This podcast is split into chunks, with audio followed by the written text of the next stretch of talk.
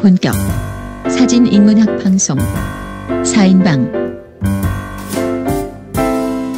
사진 인문학 방송 4인방 비비안 마이어 특집 2부 시작을 해보도록 하겠습니다. 저희 식, 어떻게 식후땡 다들 잘 하셨습니까? 예. 편안하고 아, 돌아왔습니다. 살짝 쉬었습니다. 물 한 모금 마시고. 저희 1부에서는 비비안 마이어의 삶에 대해서 조금 알아봤고 그리고 또 이제 비비안 마이어의 작품이 이제 세상에 드러나게 된 과정에 대해서 알아봤는데 2부에서는 이제 비비안 마이어를 조금 더 알 수 있는 비비안 마이어 관련된 일화에 대해서 조금 알아보고 또 이제 비비안 마이어 작품 세계 그리고 또 그녀가 자주 사용했던 카메라들에 대해서 얘기를 한번 해 보도록 하겠습니다. 선생님, 음.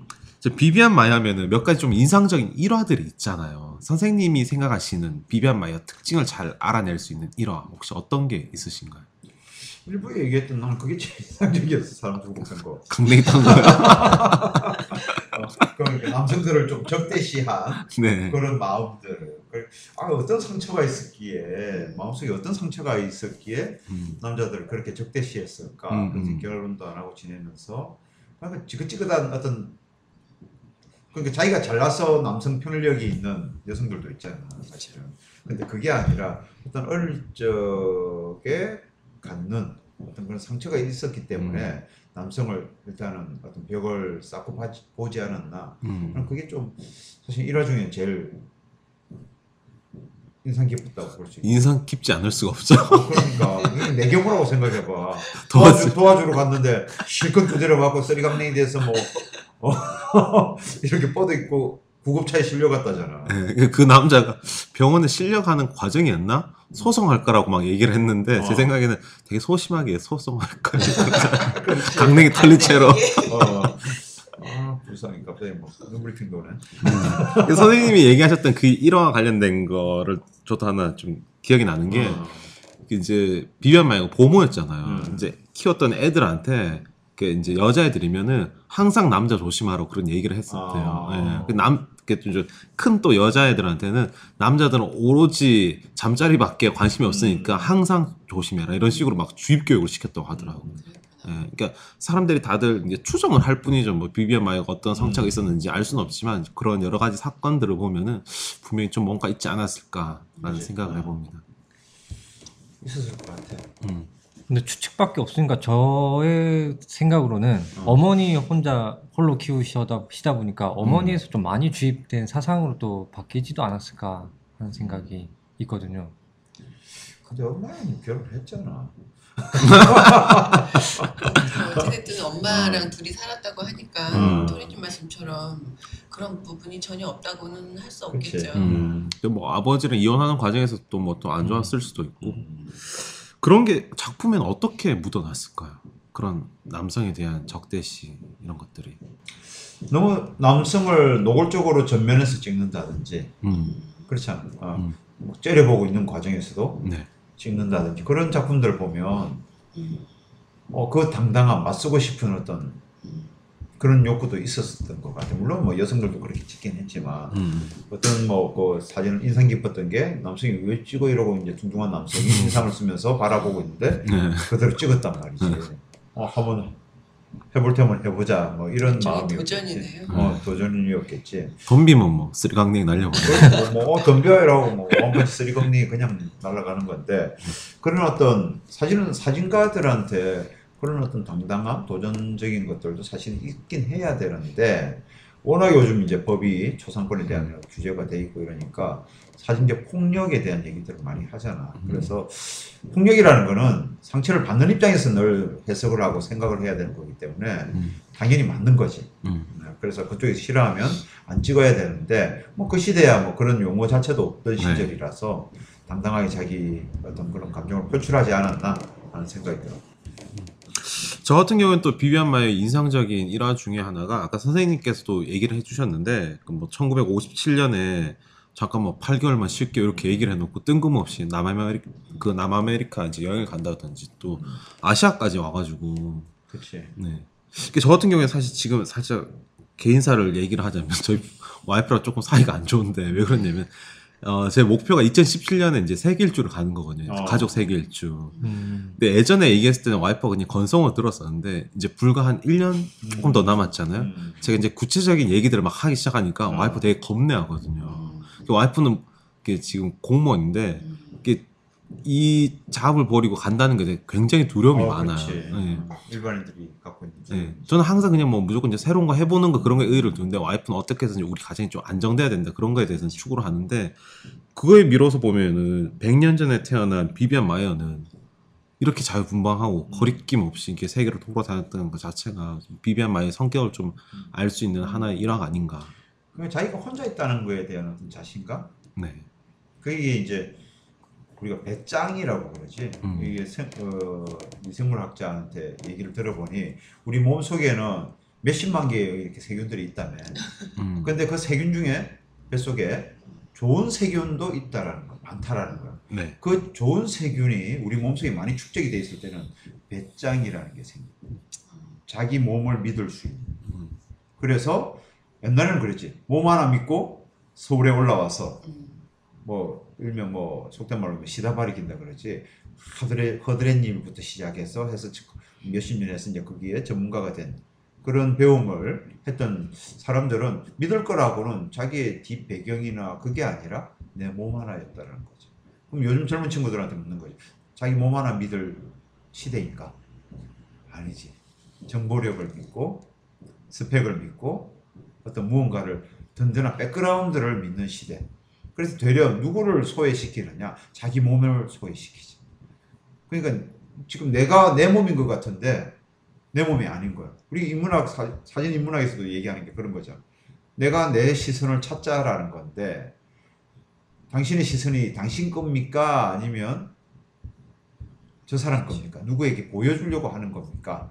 하는 것처럼 비비안 마이한테는 그런 좋은 세균들이 배에 많았는지 뱃속에 많았는지 모르겠지만 어떤 그런 배짱 음. 음, 이거는 상체를 딛고 일어선 자만이 갖는 어떤 배짱들이 있거든. 그걸 경험하지 않으면 또 겪지 않으면 있을 수 없는 배짱.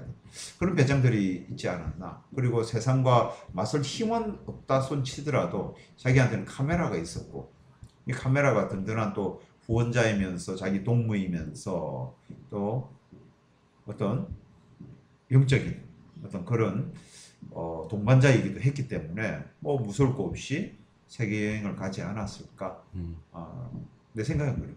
우리 와이프는 좀 세균이 없나? 그럴 수도 있지. 유산균을 많이 네. 유산균 좀 먹여. 요 플랜을 좀 먹여야겠네. 유익균이 많은 음. 생각이 많은 거지. 음. 어, 아이 생각, 또 이 사회에서의 어떤 자기 존재 가치, 이 사회에서 합류를 한다는 거. 옛날에 그 그리스 시대에도 제일 큰 형벌이 뭐였냐면 그 폴리스에서 추방하는 거였대. 사형하는 것보다. 음. 제일 무서운 형벌이었대. 이 집단 생활에서 너 나가 자기가 쓸 수 없었다라는 거죠. 거기서 보면 우리가 지금 끊임없이 이 사회의 한 일원이 되려고 노력하는 거잖아요. 그래서 이 사회 속에서 집을 사고 이 사회 이론 속에서 내가 뭐 학교를 가고 회사를 가고 그걸 포기한다라는 거는 엄청난 거거든. 사실 뭐 와이프가 뭐. 어, 잘됐다 잘못됐다 이 문제는 아닌 것 같고 네. 그건 당연한 것 같고 사실은 어, 사회적 시각에서 보면 안구르가 잘못된 거지. 안 그러님이 어, 철없는 걸 수도 예, 있죠. 천지도 모르고 뭐, 애들, 애들도 있고. 어, 아예도 네. 있는데 저건 애가 지금 뭐 가장이라는 사람이 저런 얘기를 하나 뭐 이럴 수도 있는데 저도 강냉이하면 털리겠네. 어, 조심해. 이거 임플란트 뭐 쉽게 하는 거다 그거. 자, 어, 털이는 뭐 또 인상적인 일화가 뭐 있니? 일화라기보다는 이제 그 비비안 마이어가 찍었던 사진들이 이제 거리 사진이라는 어떻게 보면 street photography란 음. 장르로서 다가올 수 있는데 음, 이게 어떻게 보면 저희도 일반적으로 사진 찍는 사람들이 가장 쉽게 접하는 장르라고도 생각이 들거든요. 그래서 거기서 많이 느껴 진 게 있는데 음, 그러니까 저도 일화를 보니까 항상 그 보모인데 애들 데리고 나갔다 그러더라고. 음, 저도 그게 아주 인상적이었어요. 어. 그래서 그 돼지나 음. 소나 그런 잡는 네. 그런 음, 저희 같은 일단은 애들한테 안 보여주고 싶은 장면들이잖아요. 네. 근데 어쨌든 비비안 마이어는 그런 아이들을 돌보면서 그런 아이들을 데리고 음. 같이 가서 거기서 사진도 찍고 음. 이렇게 뭐 비디오 촬영도 같은 것도 했던 것 같고 음. 그런 거 보면 저는 그게 되게 가장 많이 인상이 네. 남았거든요. 애들을 데리고 애들의 그 당혹스러운 표정도 많이 담겨져 있잖아요. 네. 그렇죠. 예, 아니, 그러니까 우리 먹는 음식 돼지고기가 이렇게 잡히는 거야 하면서 뭐 도축 과정 이런 막 보여준다든지 사실은 충격적인 이제 그런 네. 장소 자체가 네. 그런 장소인데 같이 데리고 다녔다는 걸 보면서 참 저걸 어떻게 받아들여야 될까 저는 음. 그런 생각도 좀 했었어요. 그러니까 나도 생각나는 게 애 둘이를 데리고 가서 너희들 말을 안 들으면 뭐 음. 내가 없어질 거야 했는데 음. 어 진짜로 자기가 실제로 어, 없어졌죠. 실제로 없어져 버리고 네. 애들 때 그런 거 진짜 어, 공포잖아요. 애들은 아. 완전 공포에 질리는 거지. 그래서 경찰서 가서 그래 보모를 말을 안 듣니까 이렇게 된다라는 음. 경찰한테 뭐 그런 얘기를 들은 인터뷰를 하는 걸 봐서는 야 정말 어떻게 보면 괴짜가 아닌가. 저랑 비슷하네요. 저, 저도 어제 애들 둘 놔두고 마트 혼자 들어갔다가 아줌마가 애들 데리고 가라고. 역시 나쁜 안그리님이었습니다. 와이프가 달리 걱정하는 게 아니구나. 어. 그래서 그 올리브님이 얘기하셨던 것처럼 그 비비안이 어떻게 보면 좀 이렇게 진보적인 여성이었던 것 같아요. 그 남자들한테 상처가 있어서 그런지 약간 좀 페미니즘 이쪽에도 좀 관심이 있었던 것 같고 전 또 놀랐던 게그 뭐 민주당 그 정당 대회 할 때인지 그런 그 대학생들의 시위 현장 이런 데 있으면 일부러 그런 데 보여주려고 데리고 가고 그랬다 그러더라고요. 네 맞아요. 참 이런 거만 보면 저도 이런 비비안 마야 같은 보물 한번 쓰고 싶은데. 사실은 요즘 애들한테 필요한 교육이기도 해. 네. 내가 생각할 때는. 음. 왜냐하면 요즘 실제로 자기가 경험하는 것보다 음. 하여튼 가상의 세계에서 경험하는 것들이 대부분이잖아. 우리 음. 조카를 봐도 그렇고. 그러니까 지금 가상의 세계와 지금 뭐 진중권 선생이 얘기하는 pataphysics라 그러지. 음. 지금 우리 옛날에는만 해도 한 10년 전만 해도 어, 게임을 하려면 PC방에 가야 됐고 스타크래프트 할 때만 해도 음.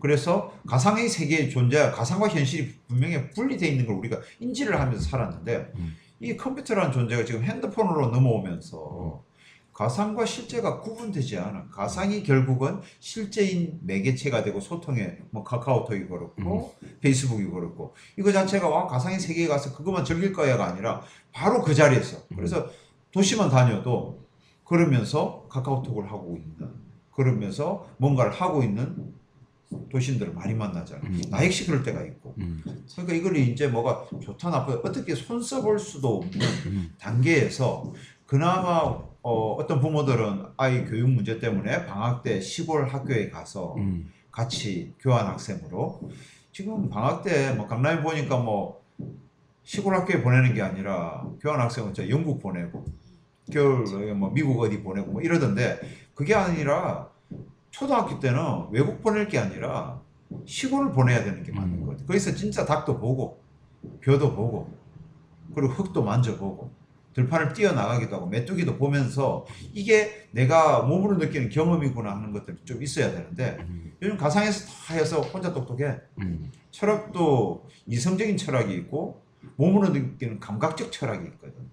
사실은 감각적 철학은 마음으로 이, 이해하는 거고 이성적 철학은 글귀로서 이해하는데 요즘 젊은 친구들은 이 글귀로서 이해하는 정보력은 최고인 것 같아. 그 어느 시대보다. 근데 이게 이제 뭐 점수로 전환된다든지 뭔가가 되면 어때? 잊어버려. 자기 몸으로 느낀 게 아니라서 그런 거야. 음. 그러면 나중에도 언제든지 찾아볼 수 있고 정보를 검색할 수 있으니 굳이 내가 이걸 외워서 있어야 될 이유를 모르는 거지. 그냥 언제든지 찾아볼 수 있으니까. 그래서 결국은 이 매체가 사라지게 되면 엄청난 두려움이 오는 시기가 될 거라는 거지.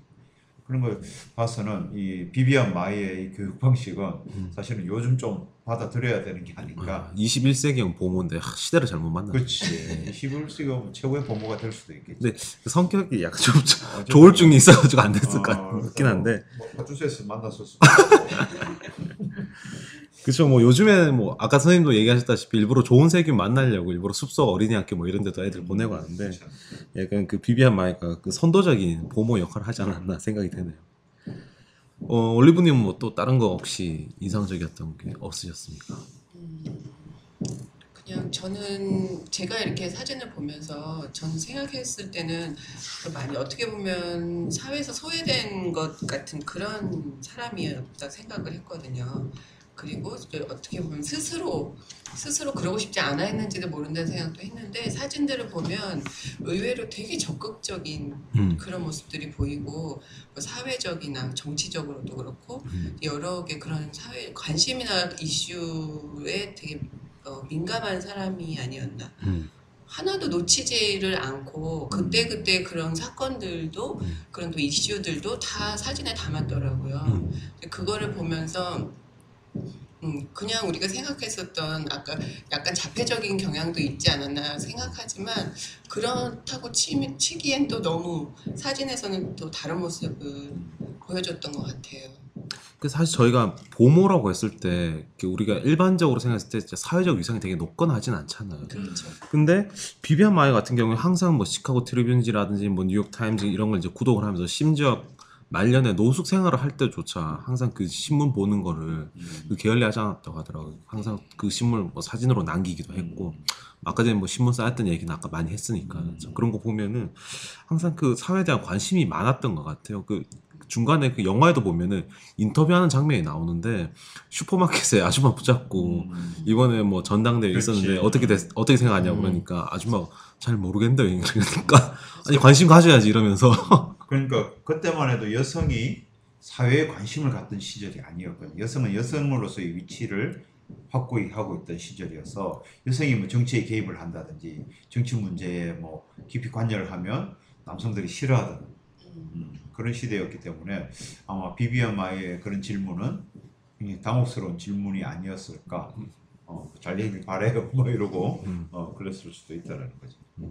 제가 궁금한 게 있는데요. 예전에 그 영상을 보면서 제가 생각한 건데 나중에 그 가족이나 친지들 먼 친척들이랑 찾아가잖아요. 어, 거기에서 그러니까 본인의 사진은 물론 숨겨두고 공개를 안 하고 그렇게 놔뒀었지만 그 친척한테는 거기를 보면 내 사진이 있을 거고 중간에 또 내 이렇게 사진을 보내면서 음. 내 사진 좀 봐주라 사진 어떠냐도 한번 물어본 적도 있었다고 나오고 그죠. 네. 그런 장면들을 보면 정말 굳이 이거를 그러니까 언젠가는 이렇게 한번 어, 터치려고 했었던 언젠가 세상에 보여줄 거를 어떤 시, 그런 시점에서는 생각을 한, 한 적도 있지 않았을까 음. 그런 생각도 들었거든요. 근데 그 내용을 제가 끝까지 자세히 못 봐가지고 음. 그게 저는 궁금해요. 아니 그게 그게 다였어요. 그 왜 얼루비님께서 얘기하셨다시피 네. 그 대부분 사람들은 비비안 마이는 오로지 찍는 거에만 관심이 있었지 뭐 자기가 뭐 유명세를 탄다거나 그 작품을 세상에 공, 공개한다는 것에 대해서는 별로 관심이 없었을 거라고 이제 음. 쉽게 단정 짓는데 그 얘기하셨던 그런 에피소드를 보면은 네. 꼭 그런 거 말고 조금 다른 생각이 있지 않았을까? 잘 찍는다는 생각을 한것 같거든요. 음, 음. 음. 그리고 보여주고 싶어 했었던 것도 음. 같고. 그러니까 존 말루퍼가 어, 그 인터뷰를 통해서 그 사람들을 만나면서 아 비비언 마이어가 세상에 그러니까 자기도 어떤 도덕적인 회의 음. 아니면 아 이 작가가 세상에 알려지기를 원하지 않았을 건데 내가 괜한 짓 하고 있는 거 아닌가 음. 하는 의구심을 가졌던 것 같아요. 그러니까 그 인터뷰를 통해서 봐 음. 비비언 마이어도 이렇게 보여주려고 했잖아 하는 진실이 뭘까요? 어 모르죠 뭐 비비언 그게 마이어를. 편집의 편집의 힘 음, 편집의 힘일 수도 있고 아, 그지. 제가 근데 보기에는 그러니까 카메라 사는데 전체를 올인했듯이 네. 금전적인 문제가 있었기 때문에 또 음. 현상에서도 안 했겠지. 어. 있지 않았을까. 그러니까 비비안 마이어는 여러 가지 의미가 있는 것 같아. 아까 말한 것처럼 그냥 찍는 것 자체로서 세상과 하나가 되는 어떤 그런 부분도 있었을 거고 물론 비비안 마이어가 뭐 집에 재산이 너무 많고 아마 내 생각에는 비비안 마이어가 재산이 있었잖아. 음. 세계 여행을 할 만큼. 네. 그럼 현상을 안 했던 이유는 뭐냐는 거지. 그럼 앞에 내가 얘기했던 어떤 이론들이 더 힘이 실린다라는 거지. 음. 왜냐하면 세상 찍는 것 자체로서 만족을 하고 살았지 않았는가. 음. 어. 만약에 진짜 현상을 하려고 했으면 진짜로 그 정도 돈으로 어느 일부만 떼서라도 어느 부분들을 현상하고 자기가 자기 사진을 보면서 어떻게 평가도 하고 했을 텐데 음. 그냥 찍고 그 필름을 모으는 거. 음. 음. 그 자체로도 그 모은다는 거에 의미가 있었나 보네. 음, 그럴 수 있을 것 근데 뭐 같아. 물론 일부 하긴 했죠, 그죠? 비비안 마이어 그치, 작품을 그치. 보면은 그 인화했던 그 현상하는 장면이 이제 나오기도 그치. 하는데 찍고 봐야 이게 뭔가가 마음에 오는 게 따로 또 음. 있던데 음. 근데 비비안 마이는 그 이제 전 부분에 대해서 오히려 더 가치를 많이 뒀던 것 같아요. 그랬나 보네요. 그러니까 이 사진을 하시는 분들이 많은 이유가 있겠지만 어떤 분들은 나도 그랬었고 이 셔터 소리에 매혹되는 경우가 많고 음. 또 셔터를 누를 때 이게 어 금판이 열렸다 닫히는 그 철이 마찰되는 느낌 이게 손끝으로 전달되는 그 느낌 음. 어 거기에 매료돼서 아무리 카메라 좋아도 셔터 소리가 엉망이면 구입을 안 하시는 분들 있어요. 어 그건 내가 이해를 좀 하거든. 네. 그래서 아 비비안 마이어도 이 셔터 소리 자체를 너무 좋아하지 않았을까 그랬을 수도 있을 것 같아요. 하는 생각도 좀 있고 여러 가지로 뭐 얘기할 게 유명한 뭐 역사적으로 사- 사진사에서 획을 긋는 작가는 아니지만 그리고 이미 115만 장이라는 사진이 나왔고 지금 유명해진 입장에서 보면 여러 가지 추측을 해볼 수 있는 어, 그녀가 남긴 어떤 유품들 그 확실한 기록이 아니다 보니까 그렇지. 이렇게 더 얘기를 다양하게 나눌 수 있는 것 같아요. 그거는 다이아나 부- 아 다이아나 부스가 아니라 이 비비안 마이어가 나중에 사진사에 그 이름을 등재시킬 수 있는 요소이기도 해요. 기록은 있으나 끊임없이 재해석될 수 있는 힘이 있다는 장희빈처럼. 어, 장희빈도 기록은 돼 있지만 끊임없이 재해석해서 매년 나오는 거죠. 이수진도 그렇고. 그런 것처럼 비비안 마이어도 그런 요소를 가진 충분한 여성이 아닌가 어, 생각하는 거죠. 어, 인상적인 일화에 대해서 얘기를 해봤는데 또 비비안 마이어를 얘기하면서 그녀가 썼던 카메라에 대해서 얘기를 안 할 수는 없지 않습니까? 또 특히 이제 비비안 마이어 같은 경우 롤라이 플렉스 카메라를 많이 이용을 했었는데 음, 여기 4인방 중에 저 빼고는 세, 분들 다 써보셨죠? 음, 써봤지. 네. 네. 어떤 그런 매력이 있길래 롤라이 플렉스를 비비안 마이어가 좋아했을까요? 카메라가 예뻐. 다 쳐다봐요. 찍고 있으면 쳐다봐. 그러니까 카메라가 예쁘고 그 다음에 정사각형 프레임 네, 그게 좀 신기하더라고요. 어, 120mm에 네. 정사각형 프레임이라는 어떤 그러니까 우리가 세로 사진을 찍을까 가로 사진을 찍을까 고민을. 그냥 정사각형 그런 고민을 안 해도 돼. 음. 어, 그리고 대상과의 어떤 교감을 굉장히 오래 하게 만드는 음, 음, 또 세밀하게 어, 디테일 더 드러내게 또 만들고 어쨌든 뭐 그 중형 필름 판형에서 오는 그 디테일들이 있거든. 음. 어, 그런 거에 대한 매력도 참 좋고 참 여러 가지 매력이 있는 카메라야. 어, 음. 이안 리플렉스라는 게 이제 뭐 조금 유행을 하다가 말긴 했지만 그래도 아직도 보면 참이 클래식하기도 하고 아까 뭐 토리가 얘기한 것처럼 찍고 있으면 누군가 쳐다보는 음. 아, 저 카메라 뭐지? 이제는 되려 뭐 너무 이 기술적으로 앞선 카메라를 쓰다 보니 그런 구닥다리 카메라를 보면 어, 저 사람 전문가인가? 아, 되려 그지? 전문가일수록 더 좋은 걸 쓰고 더 그래야 된다. 요즘은 옛날 카메라를 쓰는 사람들을 보고 네. 어, 저 사람 전문가인가? 필름을 쓰기만 해도 네. 어, 전문적으로 하시나? 뭐 덕후인가 매니아인가 어, 덕후가 매니아인가 뭐 참 그런 평가를 받는 게 참 재밌는 그리고 어, 리메이킹 되는 어떤 그런 요소도 아마 이안 리플렉스적으로 해서 디지털 카메라가 한 대 나와도 중형 카메라로 나와도 꽤 괜찮을 것 같아요. 위에는 디지털 화면이 그만큼 크게 보이고 음. 그렇지 그런 개발자라면 그거 한번 해봐도 소장 하고 싶은 사람들 되게 많을 것 같아요. 이게 이게 이안 리플렉스 같은 게 이제 아래쪽을 이렇게 배꼽을 음, 쳐다보면서 어, 배꼽 찍잖아요. 어. 대부분 이제 저희가 썼던 카메라 같은 경우 이제 뷰파인더를 통해서 만약에 피사체가 있으면 이제 마주보고 이렇게 딱 찍잖아요. 음, 근데 배꼽을 보고 쳐다보면서 찍는다는 게 음, 또 완전 다른 유형의 사진이 나오지 않나. 이게 그렇지. 모델을 보- 어. 직접 마주 보는 게 아니니까 오히려 더 좀 과감해질 수도 있고. 그렇지. 그럼 사진사에서 보면 처음에 코닥사에서 만드는 브라우니 카메라가 배꼽 샷을 찍게 만들었는데 거기서 이제 라이카 카메라가 지금 우리가 찍는 것처럼 한쪽으로 찍으시 않고 바라보고 찍었단 말이지. 자, 앵글의 변화가 있었던 것처럼 되려 이제 지금은 이렇게 너무 쳐다보고 찍다가 다시 배꼽샷으로 돌아가도 조금 특이한 느낌의 어떤 그런 앵글들이 나오지 않을까 하는 생각도 들고 어쨌든 뭐 그건 뭐 해석하는 사람의 입장에서 다양성을 갖고 접근할 수 있는 그런 부분들이 아닐까 하는 생각이 듭니다. 재밌어 한번 써봐. 올리브님은 써보시면서 어떤 느낌이 드셨어요? 그러니까 저도 이게 처음에는 적응이 되게 안 됐어요. 저는 네. 적응이 안 되고 어, 거기 그 중에도 그렇게 작은 돋보기가 하나 있어요. 네. 그거를 꼭 열어서 보고 처음에는 음. 뭔가가 디지털은 뷰파인더 보면은 초점이 맞는 부분이라 아주 정확하게 딱 명료하게 보여서 그랬는데 이거는 그게 쉽지 않아서 좀 어려웠거든요. 눈- 눈이 많이 침침해지신 건 아니고. 그런 것도 있죠. 네, 있는데 인정하는데요. 어쨌든 또 아까 말씀하신 것처럼 그런 각도, 즉 내가, 내가 바라볼 수 있는 그런 각도가 다른 면에서도 좋았고 또 안 좋은 점이라고 하면 토리님이나 선생님 말씀처럼 전문가 내지는 뭐 저거 이렇게 막 특이하다 하면서 쳐다보기 때문에 밖에서 좀 못 음. 찍겠더라고요. 부담이 네, 오히려, 오히려 그런 걸 즐기는 분도 계신데. 어, 전 그래서 예, 부끄러워서 A형이시군요. 아주 진하죠. 그래서 이제 그런 근데 또 새로운 되게 신선한 느낌이 있어요. 음. 찍으면서도 기분 좋아요. 음. 어, 자, 2부에서 비비안 마이어의 일화와 관련돼서 어, 비비안 마이어 작품의 특징에 대해서 조금 알아봤는데 이제 슬슬 마무리를 해 보도록 하겠습니다. 각자 비비안 마이어 작품이나 뭐 일생에 대해서 이제 알아봤는 소감에 대해서 한번 설명을 부탁드리겠습니다. 먼저 토리. 네, 제가 우선 느끼기에는 이제 현실에서는 이제 사생활 침해와 테러리즘에 대해서 불안이 많아서 거리 사진이라는 것을 쉽게 접하기가 힘든 건데 이렇게 과거라서 그런지 몰라도 십- 다가가서 찍는다는 것들에 대해서 좀 많이 놀라운 장면들이 있었고요. 그리고 찍힌 사- 사진들을 보면은 제가 사진에 대해서 그렇게 잘 알지는 못하지만 정말 잘 찍었다는 생각은 지- 들더라고요. 그래서 이런 부분에 있어서는 만약에 이 비비안 마이어가 유머 생활을 하지 않고 정식으로 사진 쪽을 배우고 시작을 했다면은 또 얼마나 대단한 사진 나왔을까 하는 궁금함이 남았습니다. 뭐 테러? 테러가 뭐야? 테러리즘. 테러리즘? 테러리즘이 뭔데? 그게 지금 중요한 게 아니에요. 되는데. 아 테러 그 단어에 꽂혀가지고 그 뒤로 말이 안 들렸어. 그게 중요한 게 아니니까요. 뭐 잘 찍었다는 거야 그래서? 네.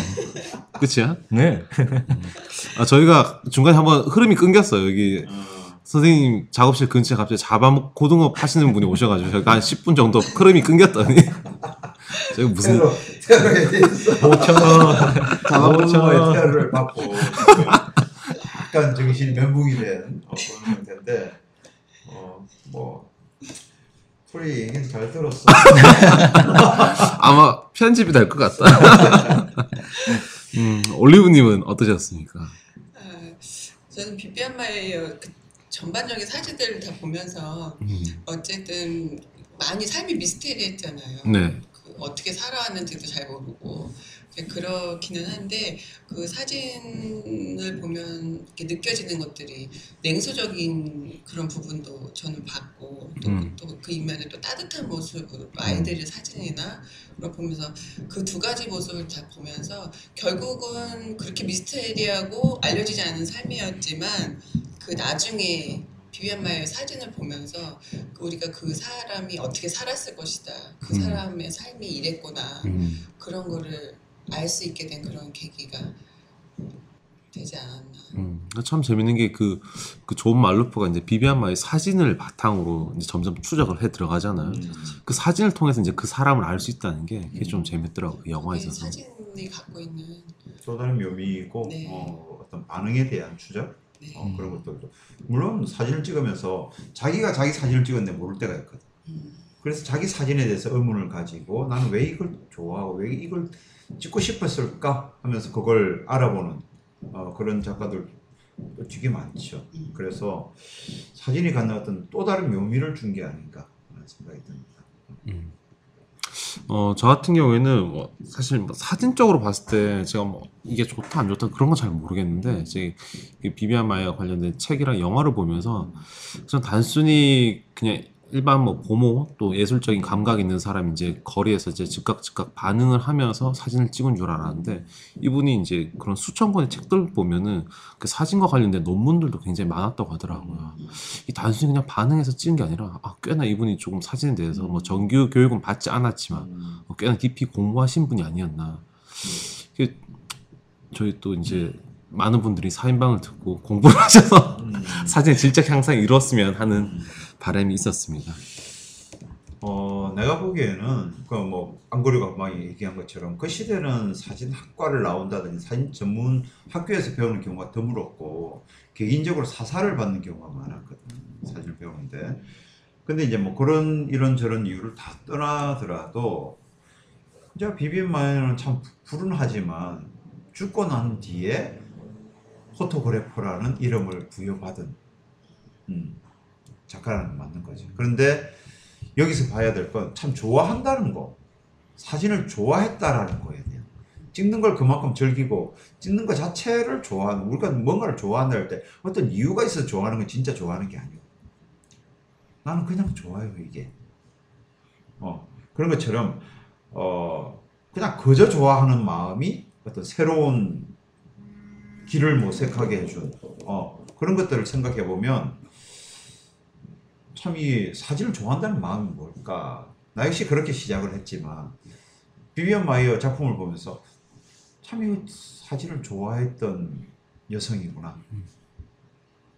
사진을 찍으면서 이 매력, 참 말할 수 없는 말로 한마디 말로 못하는 이 묘한 매력들, 어, 참을 수 없는 이 매력들이 있는데 이 매력을 간직하고 찍는 것 자체를 즐기고 좋아했던 한 여인의 작품 속에서 그런 걸 많이 느끼게 돼서 어, 많은 일반 사진을 취미로 하지 않는 일반인들조차도 이 사진을 보면서 아 나도 이렇게 참 사진을 찍고 싶다라는 생각이 들었으면 좋겠어. 음. 충분히 그걸 느끼게 하기에는 어, 비비안 마이어가 하나님 획을 그었지 않았나. 지금 현대 시대에. 어, 그래서 참 정규 교육을 받지 않았던 여류 사진가의 작품을 보면서 많은 분들이 이렇게 마음의 동료를 여러 가지 면에서 인생에서 아니면 작품에서 아니면 그 사람이 살아왔던 어떤 삶의 어떤 그런 고난 속에서도 많은 걸 느끼게 하는 작가였기 때문에 지금도 자꾸 회자되고 있고 또 그걸 통해서 또 우리가 어, 작은 위로도 받고 있는 게 아닐까. 그래서 좋아하는 그 마음 자체에 복고심을 두고 보면 어, 동질감을 느끼는 포토그래프로서 동질감을 느끼는 그런 작품의 세계 어, 그런 걸 느끼게 됐다는 거지. 네, 선생님이 잘 마무리를 해주신 것 같아요.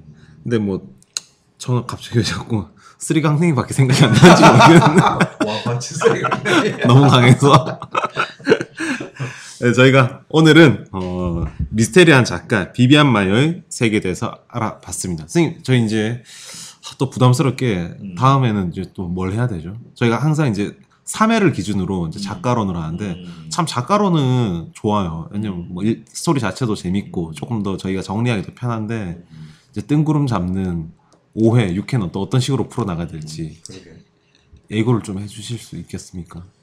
나도 뭐 막 나가는 어, 작가고 또 막 나가는 강사다 보니까 네, 뭐 어떻게 예고는 못 하겠지만 그래도 우리가 근대 사진의 어떤 그런 사진적 성격과 또 네. 현대 사진의 어떤 성격을 좀 얘기해보는 음. 시간을 가졌으면 어떨까. 네, 왜냐하면 지금 시대 사진을 하는 사람 많지만 또 뭐 근대 사진이 뭐지, 현대 사진이 뭐지 이렇게 어, 생각을 못 하시는 분들도 많잖아요. 그래서 음. 그런 거에 대해서 한번 짚어보는 시간도 음. 괜찮을 것 같아서 어, 근대 현대 사진에 대한 어떤 분위기, 음, 음. 어떤 표현 방법 어, 이런 것들 다음 시간에 한번 얘기해 봤으면 좋겠어요.